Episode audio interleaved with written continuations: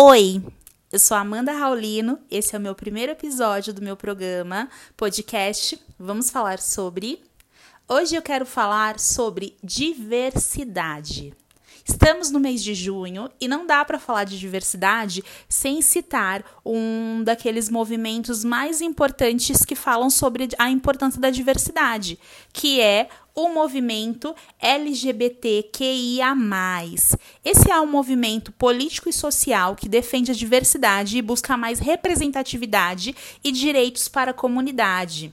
Qual comunidade? A LGBTQIA. Quando a gente fala sobre o mês de junho, que é o mês do orgulho LGBTQIA, a gente tem que lembrar que desde 1970 este mês ele é dedicado a celebrar todas as conquistas que esse movimento já teve e a reivindicação de direitos que ainda faltam ser conquistados. Quem não entende muito desse movimento precisa é, se identificar e entender a importância dele. E para isso, a gente precisa entender, é muito fundamental a diferença entre orientação sexual e identidade de gênero. Você já se perguntou o que é orientação sexual e o que é identidade de gênero? Você tem dúvidas? Ok, eu te explico. Orientação sexual e identidade de gênero são coisas totalmente diferentes. A orientação sexual das pessoas é com quem elas estão se relacionando corporalmente, tendo as relações sexuais, sejam homens ou mulheres. Isso não tem nada a ver com a identidade de gênero. Já a identidade de gênero é como a pessoa quer se expressar no mundo, se como homem, mulher ou nenhuma das duas. Quando a gente fala de, dessa sigla tão nova, tão diferente que é a LGBTQIA, a gente sempre se pergunta o que cada letra representa, qual é a comunidade que ela quer representar. Até porque essa sigla vem mudando ao, longo dos anos. Começou como é, GLS, depois LGBT e agora LGBTQIA. Vou explicar para vocês. L diz respeito às lésbicas. G, gays, mulheres, homens que sentem atração afetiva ou sexual por pessoas do mesmo gênero que o seu. B, são os bissexuais que sentem atração afetiva ou sexuais por homens e mulheres.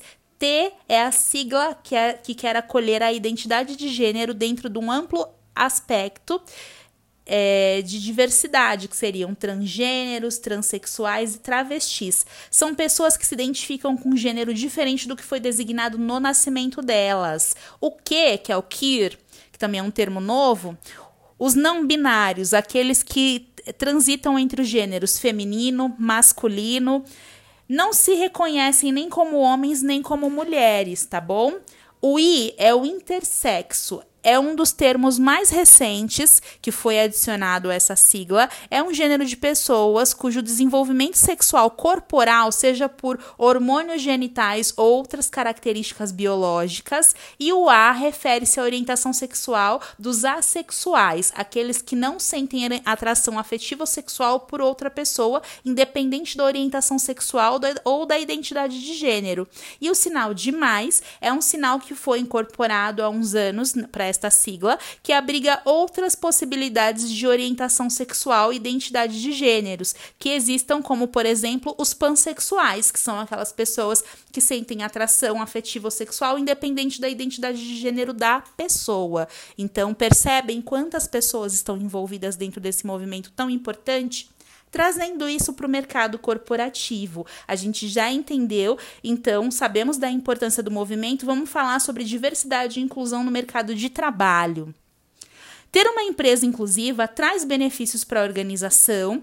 A inclusão da comunidade LGBTQIA, foi a que mais ganhou visibilidade nos últimos anos. Um ambiente inclusivo garante que, independente do gênero ou orientação sexual, serão tratados com respeito todas as pessoas, independente do seu gênero ou orientação sexual. Então, é muito importante não fazer suposições, julgamentos sobre a identidade de gênero ou orientação sexual dos colegas, não recriminar a escolha de estilos visuais, como roupas, cabelos e adereços, não perguntar à pessoa, homem ou mulher, é, sobre o como é o relacionamento dela. Não é legal fazer comentários como: nossa, ela é tão bonita para ser lésbica, nossa, isso é coisa de mulherzinha. Então, cabe à liderança garantir que, diante de toda essa diversidade dentro do seu time, vamos conectar os membros da equipe, garantindo que todos sejam ouvidos e respeitados, tá bom? Como que a gente vai fazer isso? Vamos pensar fora da caixinha, mudar os nossos processos, a maneira de, de pensar sobre como lidar com devidas situações. Quando todos entendem a importância da diversidade, a gente consegue considerar as diferenças, não nos limitamos e cuidamos dos nossos colaboradores, sem exceção, e acolhemos toda a pluralidade da nossa sociedade, garantindo que 70% nós teremos mais chances de conquistar novos mercados. Entenderam sobre a importância da diversidade nas empresas? Eu espero que sim. E até o próximo emprego do Vamos Falar Sobre. Tchau!